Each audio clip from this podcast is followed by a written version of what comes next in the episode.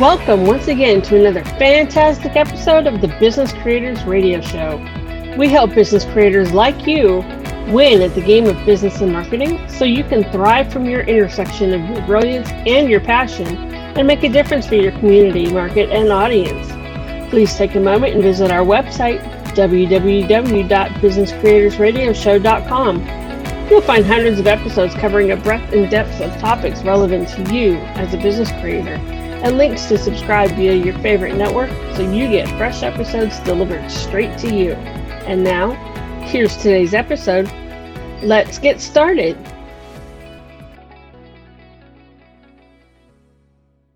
My name is Adam Hommey. I am your host, and I am honored by your wise decision to tune in and invest in yourself today. Here at the Business Creators Radio we ha- show, we have a what we like to call a from the field aspect to it. Sometimes I tune in from remote locations. Most of the time, we record from my sumptuous office balcony here in Las Vegas, which is also our recording studio. Sometimes you hear birds chirping in the background, cars driving in the distance, ambient noise. But think about where you are when you're sitting in on a private mastermind conversation where folks are sharing their brilliance and their passion, bouncing ideas, getting inspired by what the other person said, creating innovations together that are greater than the sum of what each could have done individually on their own. That's where you are right now, tuning into Business Creators Radio Show. And I want you to have your pad of paper and two pens out as you prepare to capture those aha moments that will naturally arise and give you the slight edge as you achieve success in your entrepreneurial venture. Now, today we're going to discuss scaling your business by outsourcing your marketing, and we're going to define something known as a fractional CMO, which I'm pretty, pretty interested in. Uh, fractional CMO. CMO, of course, stands for Chief Marketing Officer. Now, to guide us through this today, we have with us Amanda Rabideau. Let me tell you briefly about her. She built her career growing businesses using effective marketing strategy and sales practices. And over the past 15 years, she's worked with large enterprises like Dell, Microsoft, CoreLogic, and tech startups including CloudStaff, New Relic, and Aurametrics. Throughout her career, she serves as a trusted advisor entrepreneurs as they launched and expanded their businesses. So she's going to tell us more about that in just a moment. And over the course of the next 55 minutes or so, we're going to discover this concept of the fractional CMO and effective ways to outsource your marketing, et cetera, et cetera, et cetera. But for now, let's make a splash. Amanda Rabideau, come on in. The weather's fine. Well, hello, Adam. Thanks for having me.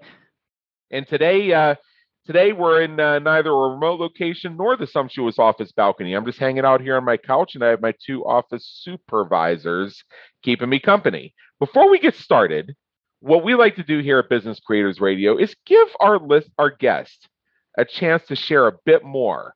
I read off a snippet of your official bio, and just off that alone, I'm not sure if I'm worthy to be here. And this is my show. But tell us mm-hmm. a bit more about your journey and what's brought you to where you are today, serving business creators from your intersection of your brilliance and your passion. Yes, happy to share a little bit about the the founding story of Arch Collective and how I became a, a fractional CMO. I I got the startup bug early in my career. Uh, my first job was working at a startup, Aurametrics, which you mentioned, and I worked there for about six years in sales, and then moving into a marketing role before I left to uh, get my MBA. And after leaving business school, took a variety of marketing jobs. And after my last one at CoreLogic, I decided to search for CMO roles at startups based in San Francisco. Obviously, you know, right there next to the the hub of of the startup community, made sense to do that. And I I I truly loved my time working at the startup and wanted to get back to something more entrepreneurial. And and during the process, I at one point was interviewing with four different B2B tech startups all around their Series A funding. And it dawned on me, I'm like, wow, they all seem to have the same problems. And their, you know, enticement is equity, not necessarily the pay. And so I was like, you know, I'm like, I wish I could work for all four of them, have a really awesome paycheck, and yeah. then uh, and then be able to be so efficient at knocking down these problems and you know helping them grow because they all seem to have the same challenges and and once i made that comment out loud to my husband i couldn't let go of it and therefore arch collective was born and I am now serving as a fractional CMO for for multiple startup companies and have been doing that for the last couple years.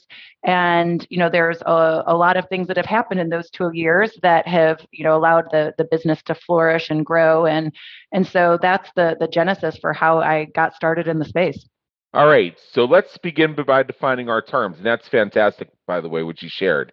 What is a fractional CMO? What what does that mean? So a fractional CMO is just like a, a regular CMO um, with as far as skill sets and having a seat at the table. But in, in my case, I work for multiple companies at the same time. So I'm functioning as a part-time CMO for multiple companies. Um, and in, again, in my case, I work only with startup companies, and I'm happy to go into to why I think that makes the most sense. But think of it as just you know part-time CMO for multiple companies at the same time. Okay.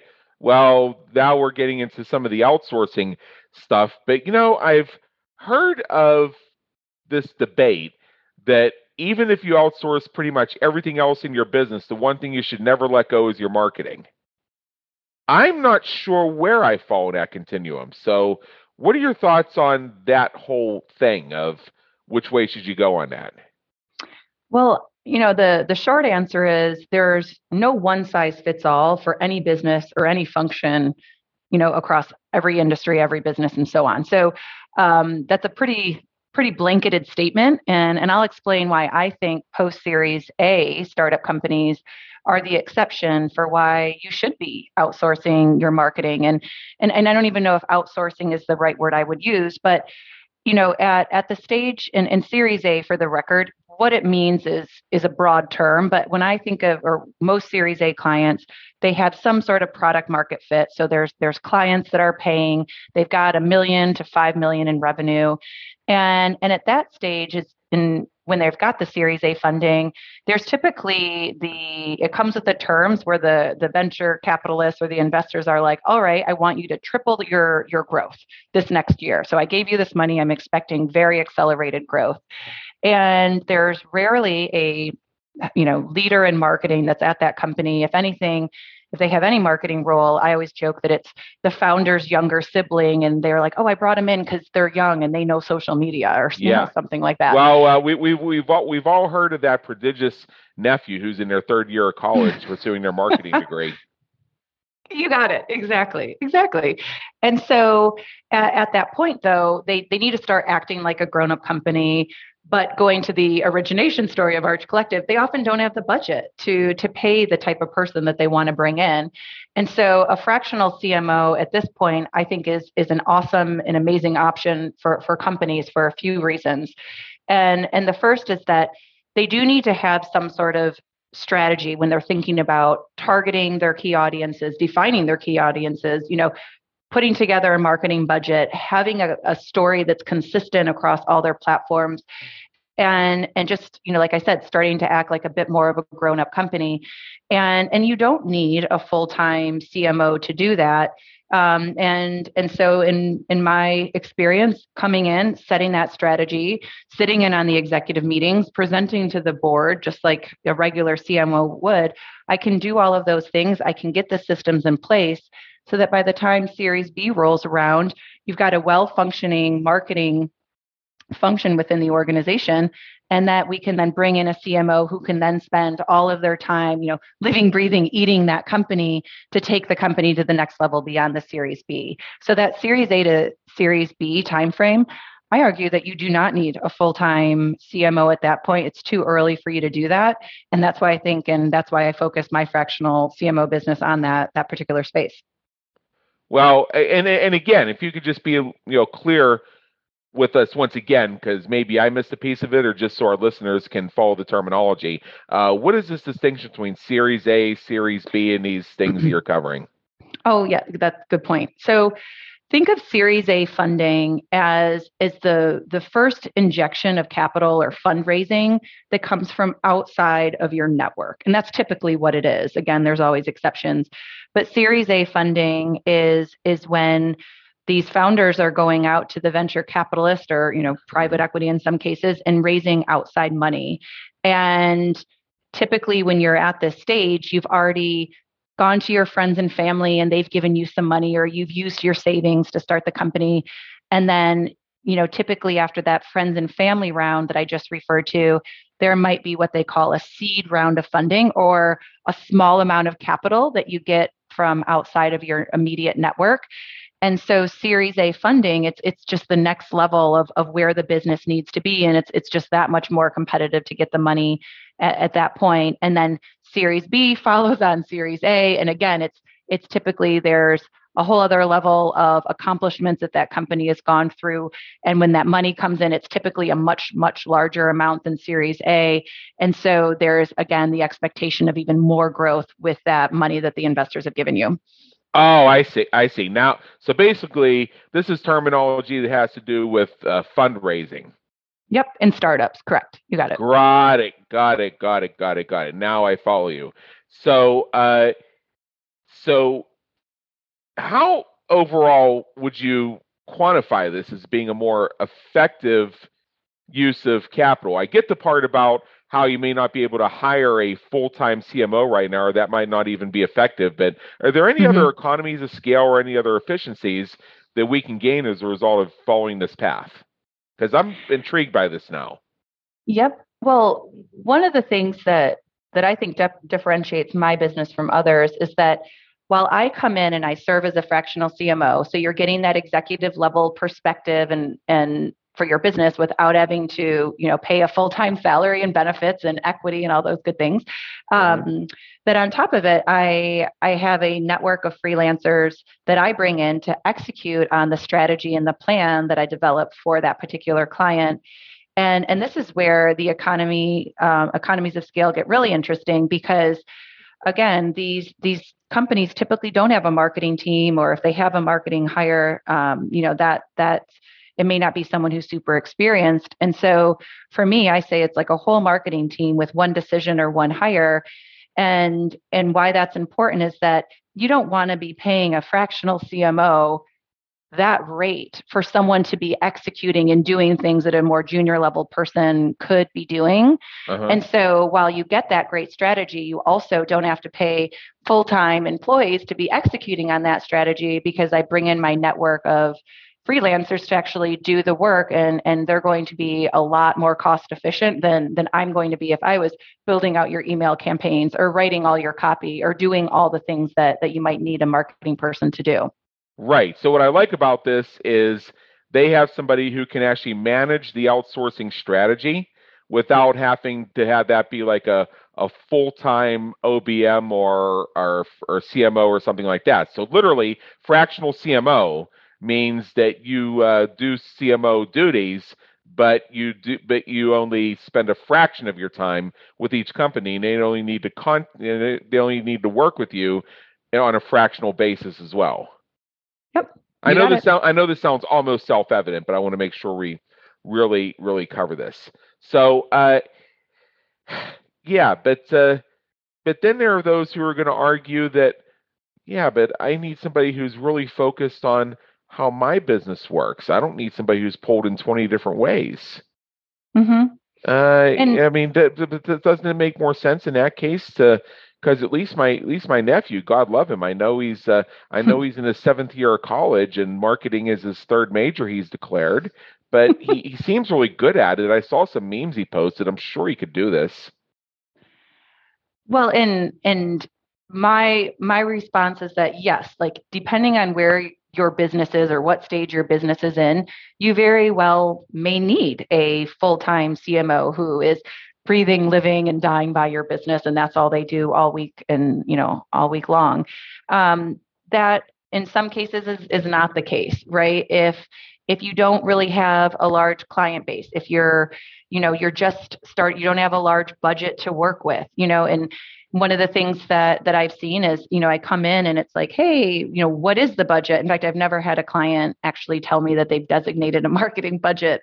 Um, I usually come up with that budget and and you know i've i've worked for enough startups and, and even while i'm working for different startups at the same time you know there's also crossover learnings that someone who's dedicated to just one company may not necessarily be able to provide. So if I tried something that works at business A, I can leverage those learnings and say, hey, this might be interesting to do at business B, even if they're in different industries, right? And so there's some of that cross pollination of ideas right. that can get exciting. Oh yeah, I and and that that's the thing that folks miss when they want to bring everything in house or only have employees or or something like that is it's that cross pollination aspect of it that you are actually learning from your CMO's experience with other clients they're working with at the same time. Mm-hmm. And and there is really no substitute for that. I uh, I was in a discussion group a few years ago, and this was actually a conversation for agencies and uh, contractors who have multiple clients and somehow the conversation geared toward whether you would be willing to to uh, narrow down your business to just one client. Now that, from our perspective, is actually not a very exciting thing because candidly, I don't want to work with just one client. That would get boring really fast. And putting all mm-hmm. your eggs in one basket, I might as well get a job. Right. So, right. so when the conversation veered toward what was that worth for you, I said, look, uh, and this is actually a factual story and and the clients who i'm referring to may be listening to this and they'll know exactly who they are. Uh, they asked me uh, you know what would what would it cost me to be able to have me be your only clients? And i said okay for one year that'll be five million dollars. I need to place an escrow in advance and guarantees on the installment payments made to me non-refundable. Yeah I believe that. And that would be your answer. And and, and uh, there are some that are pausing and thinking, "What?" Well, let's look at the opportunity cost. That means for that year, I will not be able to take on any other clients. It also means I need to get rid of, so to speak, and that's how it's going to feel to them, and possibly even transition all my other clients. I mean, the best I'd be able to do for them is set them up under the aegis of a, sa- uh, of a separate agency, which I didn't touch and somebody else managed. Now, how's mm-hmm. that going? Now, now, what's that going to do for my relationships? I'm going to take a big hit on this. And then, what if, in dealing with this one client, the eggs in that one basket all uh, get dropped and shattered? Now I have nothing. What if I die? What if the client dies? What if I get sick? What if the client gets sick?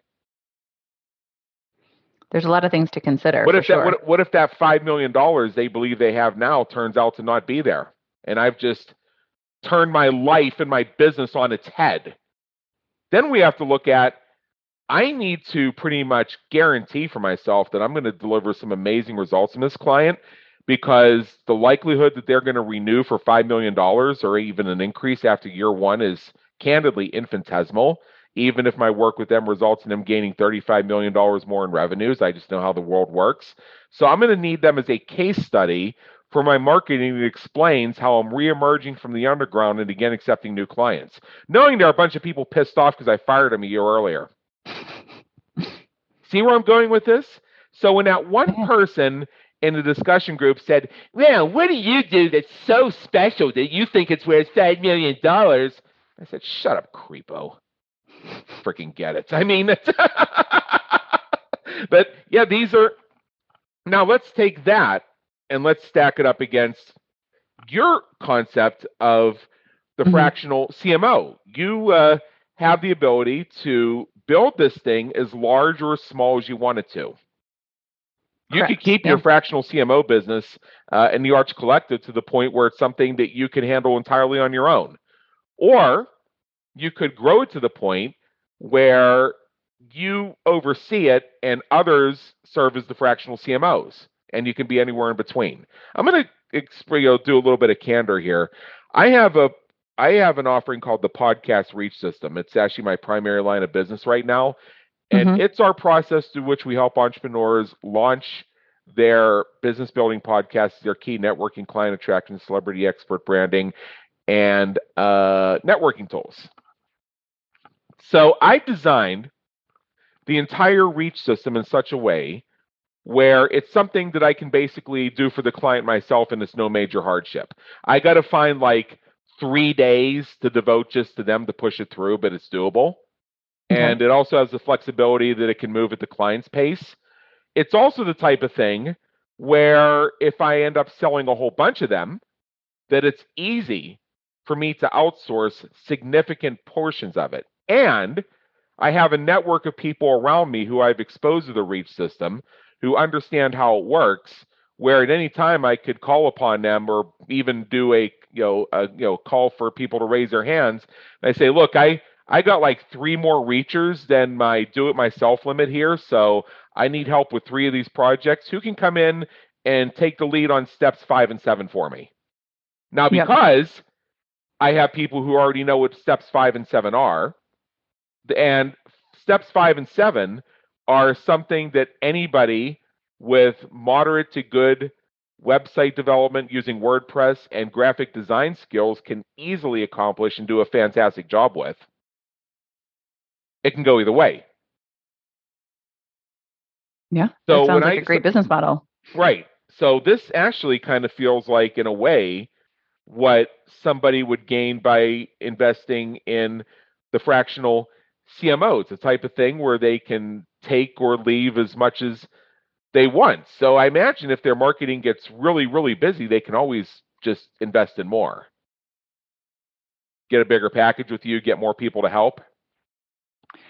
Yeah, I mean, typically though because again going back to the the startup world when i come in it makes more sense that if they need more then let's talk about building out a, a full-time team for you and that's that's usually i would say if i'm working with a client for for 12 months six months in we're building out um, sometimes earlier but we're building out a team that will be full-time because there is a certain point too where just having freelancers contractors it's inefficient um, at least from a marketing perspective and, and, and my viewpoint. And so if they need more, they I'll have a conversation with them, like let's bring in some full-time people. Right. While I I had the idea, you know, while I was interviewing for these companies, I having worked with these founders and and you know being in a way a founder myself, eh, you know, I appreciate that. Look, they're they're trying to do all these these things, grow their business, you know, improve their product or service, you know, recruit, grow their team, all, all the things that they need to do. And while marketing is important to me, it's not the only thing that they need to invest in. So I do be, I do try to be very cognizant of, okay, if I, if it were my shoes or if I was the founder of this company, what's the best decision for the business? And so while, you know, I, I joke that I'm like, at some point or another, I have to fire myself, right? Because we need to bring yeah. in a full-time CMO. That's the um, idea, you know, ultimately.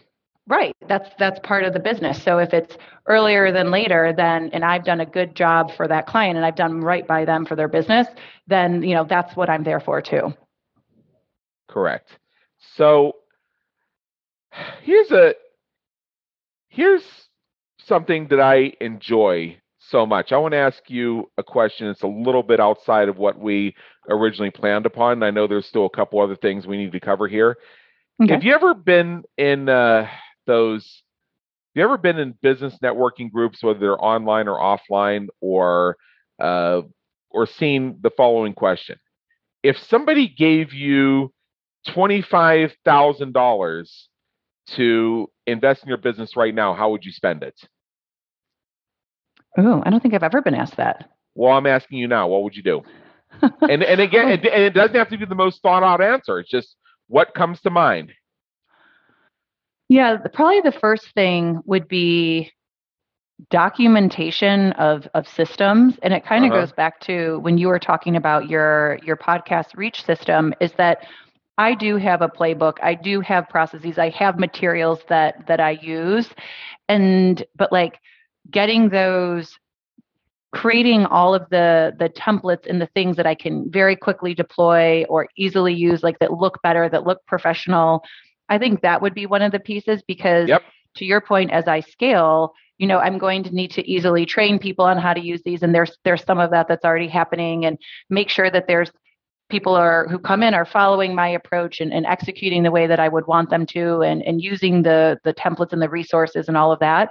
Yes. But between working on clients and all the other things that business has to do, I always say like the cobblers, you know, kids have no shoes. And it's like uh-huh. my business, the marketing side of it and some of those things I don't um, necessarily get to because I prioritize other things. So if I had $25,000, I would bring someone in to actually get all that done and then that would make me you know incredibly more efficient going forward okay i'll give you my answer my answer okay. is i'm immediately going to look for ways to loosen existing cash flow meaning cash flow that's already coming in that will most likely continue to come in if i make no changes in my business i'm going to look for ways to loosen that which means uh, business credit cards got balances on them pay them off something i can do about a, a business loan pay it off uh, is there something that I know that I'm going to use for a year that, like, let's say, for example, an email marketing system or web hosting mm-hmm. or something like that?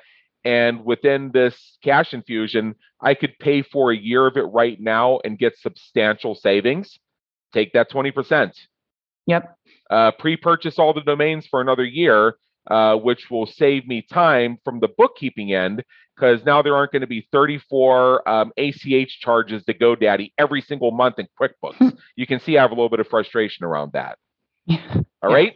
So the reason I take that approach is you loosen existing cash flow without making any changes in the business. And it immediately increases your opportunities to invest money where you need to invest it to increase your success. Now, I've had this I've seen this question come up many times in discussion forums and at, live seminars, etc.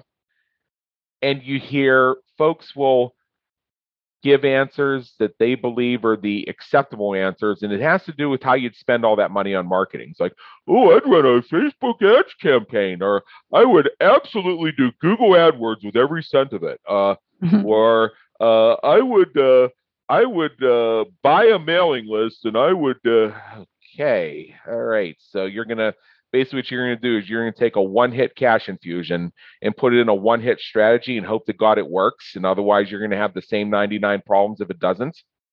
So with me, my philosophy is loosen cash flow because now you can experiment with more things, you can try more things, you can invest in something like a fractional CMO. And if it doesn't work the first time, the cash flow is still there. It's still coming right. in. You can keep investing as you continue to own and optimize the process. Whereas once that 25K is gone, baby, it's gone. And you still got the debts, you still got the cash crunch, you still got the problems. Yeah, I'm nodding. I agree. Yeah, yeah that makes now, sense. Now, I have, I give that answer regardless of how the question is phrased.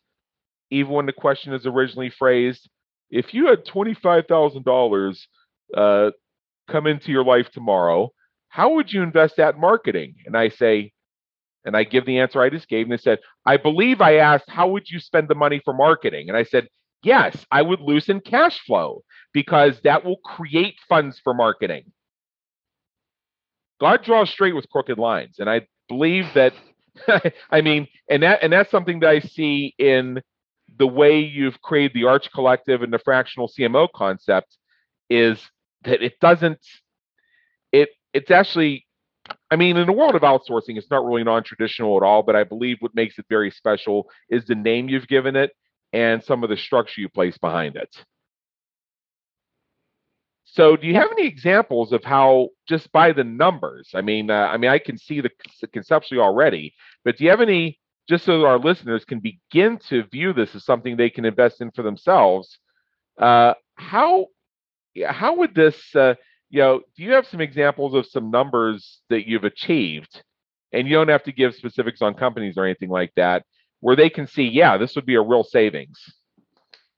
Um, well i mean from a savings perspective you know it would basically the the fees that you would be paying to a full-time CMO are much higher than what you would be paying to me over the say like an annual salary plus benefits all that versus what you pay me annually if it was a 12 month contract the you know that's like easily 40% less or so Right. Now, obviously, that's variable because what someone pays a CMO in New York City versus Topeka, Kansas, those aren't going to be the same rate. So, you know, in generalities, um, you know, where where you know I really talk about numbers is that the the results I bring, and and this is between myself and my team, but you know, driving 300% growth in the first 12 months. And this is you know as a fractional cmo with a part-time marketing team you know um, increasing like in on some of the clients where we're very focused on on a digital growth strategy. It's like increasing the number of website visitors by 600%, seeing conversion rate triple, you know, uh-huh. seeing the revenue that's come in, you know, 5x what it was when they weren't using digital to bring in leads. And this is only over a few months, you know, like, so it's, yes, there's cost savings, but, you know, as the, the old adage, you know, you get what you pay for. I argue you get a lot more than what you pay for because you're still getting, you're getting these amazing results and you are paying less so it's a it's a win-win. Yeah.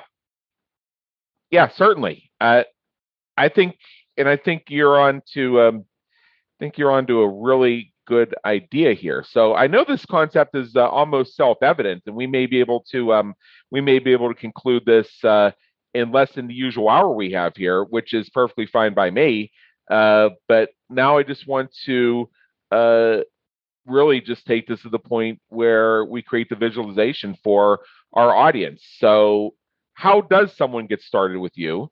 And what does that engagement look like? I have the broad scope of it right now, but mm-hmm. uh, let's be specific. Yeah. So, let's say that that you're a startup and you're nearing the completion of your series a round of funding you know what we talked about earlier and you are starting to hear the expectations that are coming from the money well yeah. basically you would you would reach out to me and i have an initial fit conversation and then i have um, some educational videos that i share with with clients because a lot of times they haven't worked with a fractional you know executive whether it's marketing or finance or otherwise before so you know providing some education around mm-hmm. what it is and, and how i work with clients and then I I have a strategy session that I sit down and do. And, and this is my opportunity to deep dive with clients and, and again, make sure that, that this is a good fit. Um, one of the things we haven't talked about is that you know there there's a there's a really big demand for for these types of roles and so um, it's very important to me that I, because I'm working with these clients for a long time, it's almost like I'm taking a job with them, right? Because I'm I'm going to be in their meetings, I'm going to be working closely with them, and and so I I want to make sure that it's a good fit on both sides. So there's a lot that goes into vetting the potential companies and the time I spend with them, and then once we do, you know, decide to move forward, the first thing I do is put together a marketing plan so that way we are aligned, the client and I are aligned on exactly what I'm going to be doing. And that usually takes the first month or so. Right. And then beyond that, I'm executing against that plan and, you know, bringing in the resources as needed. So, you know, if we're doing a we're like, wow, we need to create a video series for, you know, any number of reasons. Well, I bring in some video people, we create that, and then, you know, when we're done, we're done. And um, I just execute against that plan and and then you know knock down the the obstacles that are coming. And you know at some point typically i start bringing in like i said i build out a team and i start you know networking around full-time cmo hires and even looking at bringing in pr agencies and things like that. So um, yeah, it's most of my engagements are around a year. Um, some a little bit shorter, some have been longer, but generally it starts with a marketing plan and then the executing on that. And then, of course, like any job, things come up, opportunities, challenges, you name it, and then we just, you know, address those as they happen. You know what I love I love about this, and this is what this is what I've discovered is when I see agencies that will attempt to plan out, like let's say it's a 12 month engagement, and they will attempt to plan out the entire 12 months, what that ultimately leads to is checklist behavior. Mm-hmm. And what I mean by plan out by the, fir- the first 12 months is say, at exactly this point, we will do A, B, and C. Um, our engagement will consist of tasks A, B, C, D through M. Right. Right? Yeah. But here's the problem. And this is also the opportunity is once you get started, you discover opportunities you did not know were there when you first began. Mm-hmm. Because A, you're still in the process of getting to know each other. and you're going to continue to have more mastermind level epiphanies as you go along. And B, as you begin to achieve the results, opportunities you didn't see will emerge as a result of the work you've done together.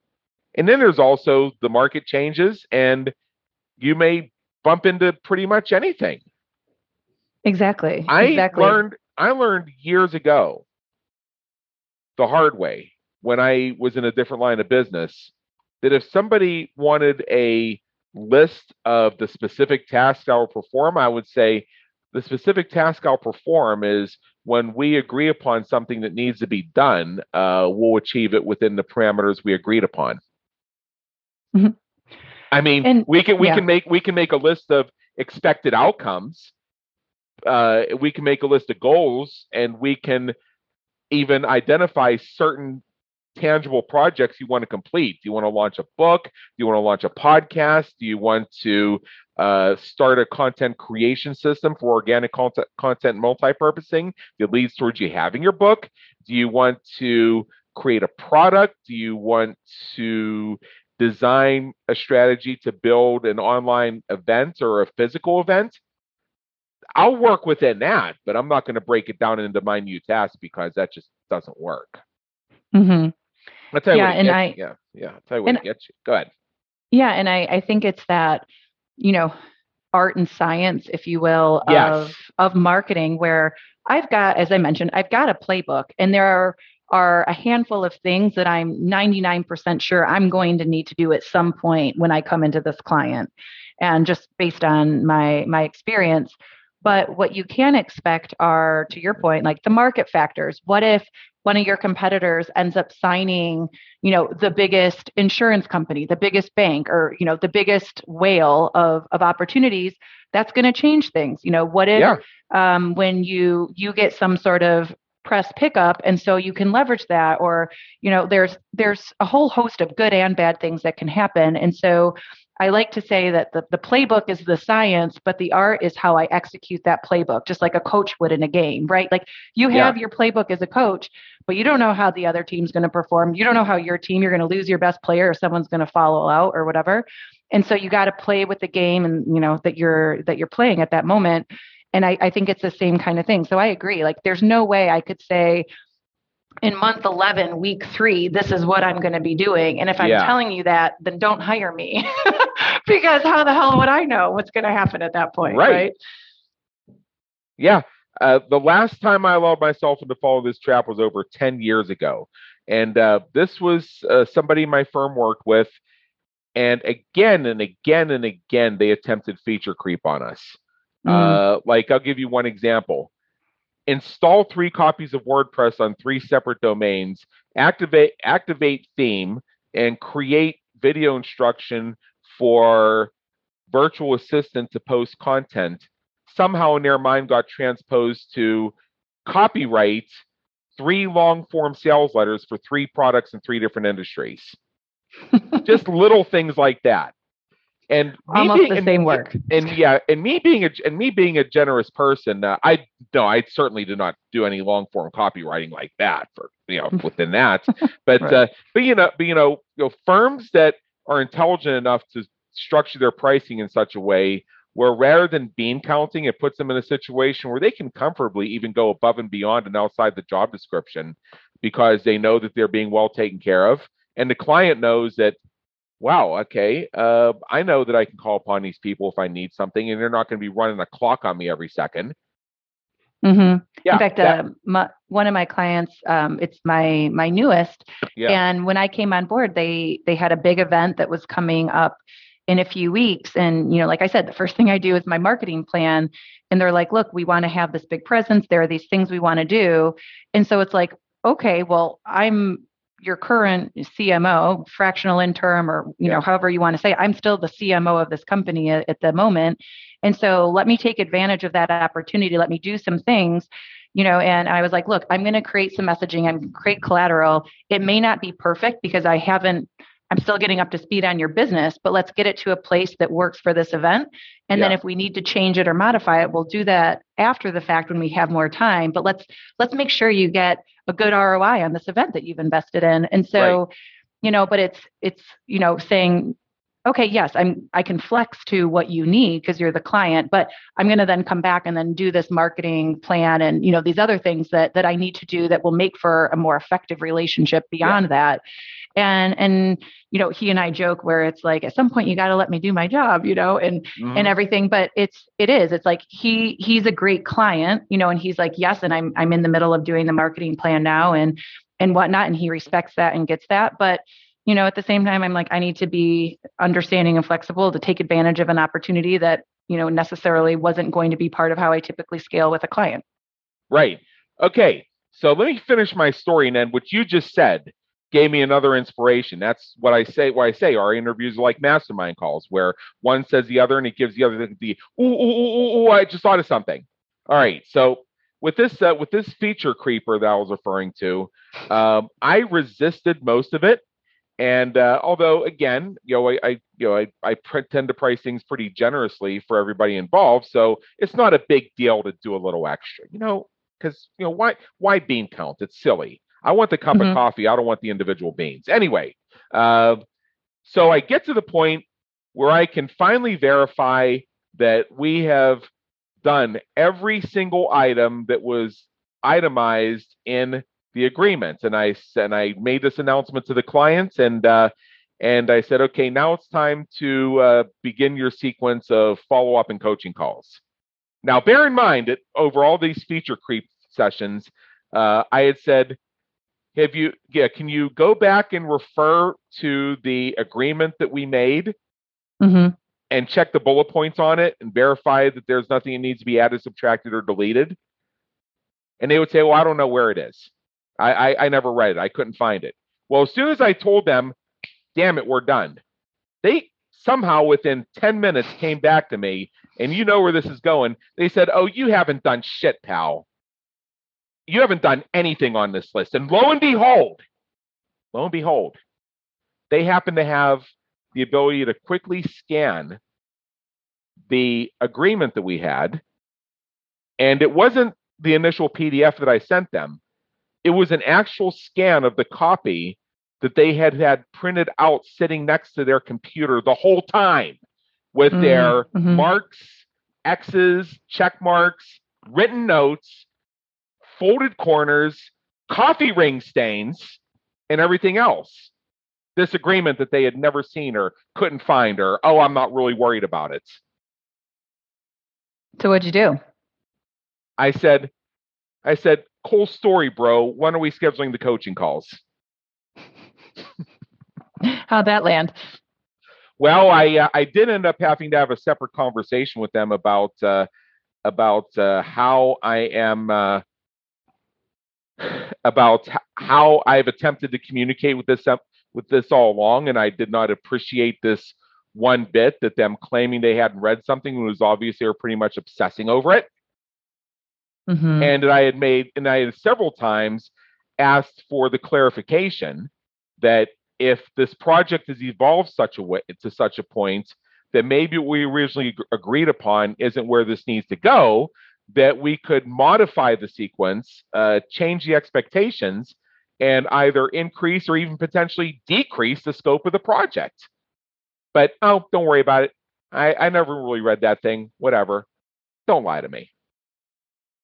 That's a tough one for sure. That's what, yeah. yeah I, I, I, mean, this is an outlier, but I like to tell outlier stories to illustrate the extremes. So the stuff in the middle actually doesn't feel so bad. But to me, this is what jumped out at me when you told me about your process, and it reminds me of a of a, a process I had with another client, uh, one that's been with us for about seven years now, where we did have a 12 month contract where we agreed that certain things were going to happen, and then about two months into it, uh, they decided that they actually were not going to move forward with points B and C, but they still wanted to do A, D, and E, and they also wanted to add F. Mm-hmm. And they also, uh, we'd also given them a graduated monthly installment structure so they could pay less more, you know, less at the beginning and more toward the end. And then they came to us and said, well, we want to change the scope of this, and we're wondering if we could just like do the math to do it like a, a, a, straight up just division by number of months left versus mon- number of money left and just give you that amount. And I'm like, sure, I'll take more money sooner. And uh, yeah, I'll be happy to rearrange all these things around you. Now, what's made that a seven year relationship and growing is the fact that we do though that exact thing we described earlier. We identify main areas of work, but the goals to accomplish them remain fluid as needed based on certain circumstances. Yep. And yeah. and and and I feel very well compensated by this client, and they feel well taken care of. So hey, every so often, I'll just go off on my own and do a few extra things, and I'm not showing up with a change order. Yeah. And they and they and they and they know that uh, and they know that within reason they can call upon me for just about anything. Yeah, the the client management piece, you know, regardless of of what industry you're in or, or what kind of service you're offering. I mean, it's it's so important the the proverbial over communication and making sure that everything's clear. It's like that's never more important than when you're in a client facing role. Because if you if you have the conversation and this goes on both sides right? Good clients there's bad clients there's you know good um, service providers and bad service providers. And it's like having that you know continual dialogue and, and checking in and over communicating you know it's it's something and that I'm I'm constantly learning better ways to do it or, or trying to optimize my processes because there's a lot I know that they may not know and they don't know what I'm doing while they're not talking to me or they don't know necessarily all the time like how many hours and we track all that and, and share it but it's it's um it's a it's a really critical part when you're in the client facing world to make sure that you're you're communicating and keeping those channels of communication open. So it sounds like with the second one, they were very open to discussing, and and then you yeah. were very receptive. And uh, the other point I make about this is I reason I tell the tale of two tales is that's my own learning. Mm-hmm. And sometimes we can only discover things by actually getting into them and seeing what happens. So one other thing that came up for me is back in the day, I used to do a lot of ghostwriting uh, when it came to email marketing campaigns, blogs, and things like that. Mm-hmm. So I also discovered just through the process of dealing with clients to see what worked and what didn't is that in terms of me being able to do that work for them, the idea was is it was supposed to allow me to work free flow and enable them to communicate on a mass scale without it being held up. So here was here's basically the deal I would I would make with them. And after I discovered the hard way the first time is for the first 30 days, they will have the option to now I'm afraid to very carefully the option to review, edit, and approve anything I sign off on before I send it out. Mm-hmm. From the time I submit it to them from review for review they have 24 hours, or if I send it like Friday at 4 p.m., one business day to review, edit, and approve. If they do not, if I do not hear back from them or they do not respond, I interpret it as approved and send it the way I wrote it. So they can't pull the old stick it and cue game. Mm, yep. After that first month, I get to send whatever I want without their approval. Okay? Yep. So let me say, whoa, I'm trusting my voice to somebody else. Well, yeah. What that does is it creates a time frame, the first 30 days, in which I expect to be working very closely with the client to capture their voice. Because through that process of them reviewing and editing everything, I will get to know the nuances of their voice. I'll get to know what their catchphrases are. I'll get to know what their trance mm-hmm. words are. I'll get to know what their what their no-go words are. For example, if somebody were writing for me and they used the phrase "get more traffic to your website," everybody would know that was ghostwritten and I missed it. Or if something went out under my name and the Oxford comma was missing, oh, I wouldn't hear the end of that one. So it's during that time period you get to know those little nuances about the client. But yep. after 30 days, we we cut free. Now I understand that statistically once or twice a year I'm going to miss with something. Uh, with one of my clients, I used the word Catterday in one of his emails. Catterday. Catterday, Catterday, and uh, and uh, Princess Alessandra, who's right next to me right now, will verify for you.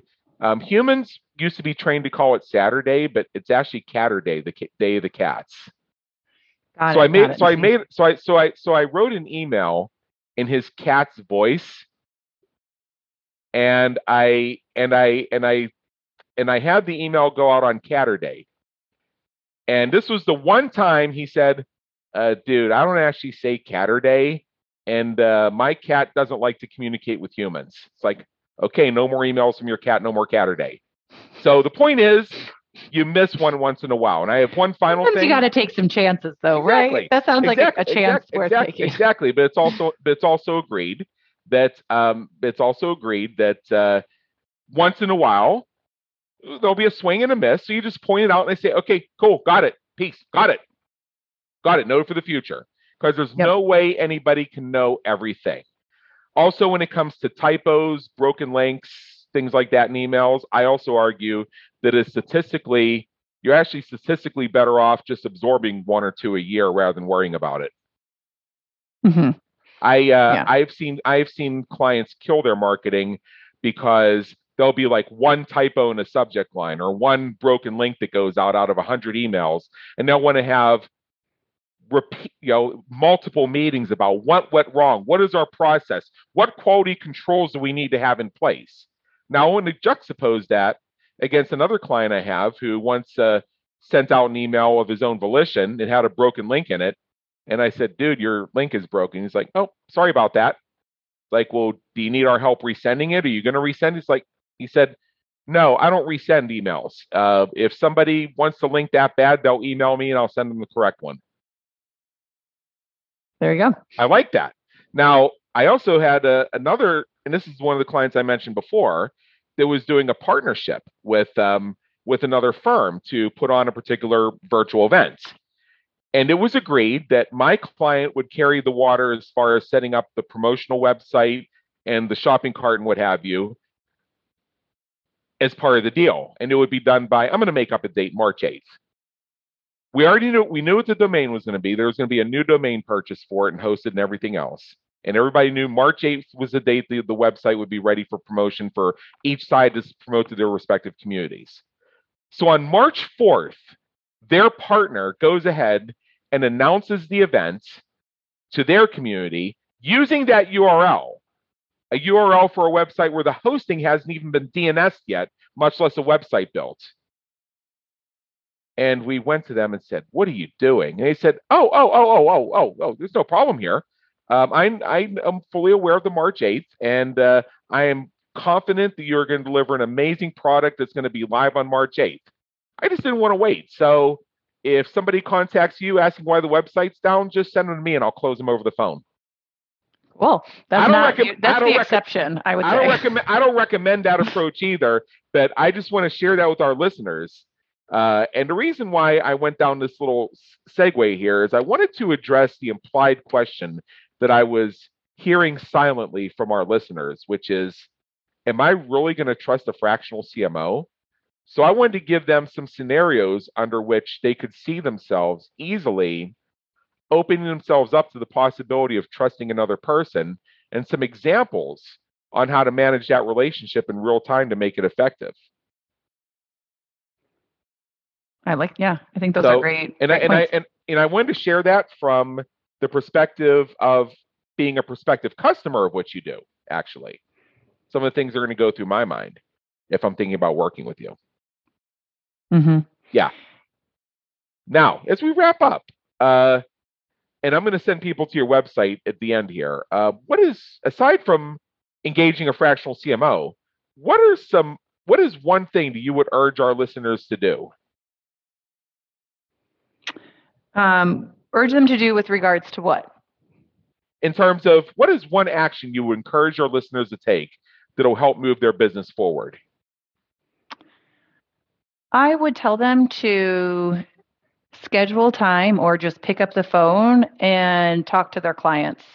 Okay. And uh, the reason why is, you know, I hear a lot of people say, "Oh, I need to tell my story," or "I don't think I'm I'm resonating with the people I want to reach." And if you have customers or clients already, talk to them, ask them, you know, why why are you working with us? What's the value that you found? Who else did you evaluate? Why did you pick us over those other competitors? And and ask the questions and listen. That's the very important part um, of those conversations. But conducting voice of client interviews, I think, is so important. And sometimes it seems like we're doing it more than we are. But I, I would bet that you know we're not doing it as much as we should. Um, so I would say pick up the phone and talk to your clients. Oh, I think that's great. And what I want to, and uh, and what I and uh, what I would like our listeners to do is, if anything you've heard today sounds of interest to you, go to Amanda's website. It's it's at arch-collective.com, and that's where you're going to discover more about the fractional CMO concept and all of the ways that the collective can work with you. And with that, Amanda Rabideau, thank you so much for being with us today. It's been an honor, and believe me, in education. Thank you so much, Adam. I appreciate you having me. Okay. We trust you enjoyed today's episode of the Business Creators Radio Show. Check out our previous and upcoming episodes on our website at www.businesscreatorsradioshow.com. While you're there, be sure to subscribe via your favorite network so you get fresh episodes delivered straight to you. Until next time, have a great day. Take care.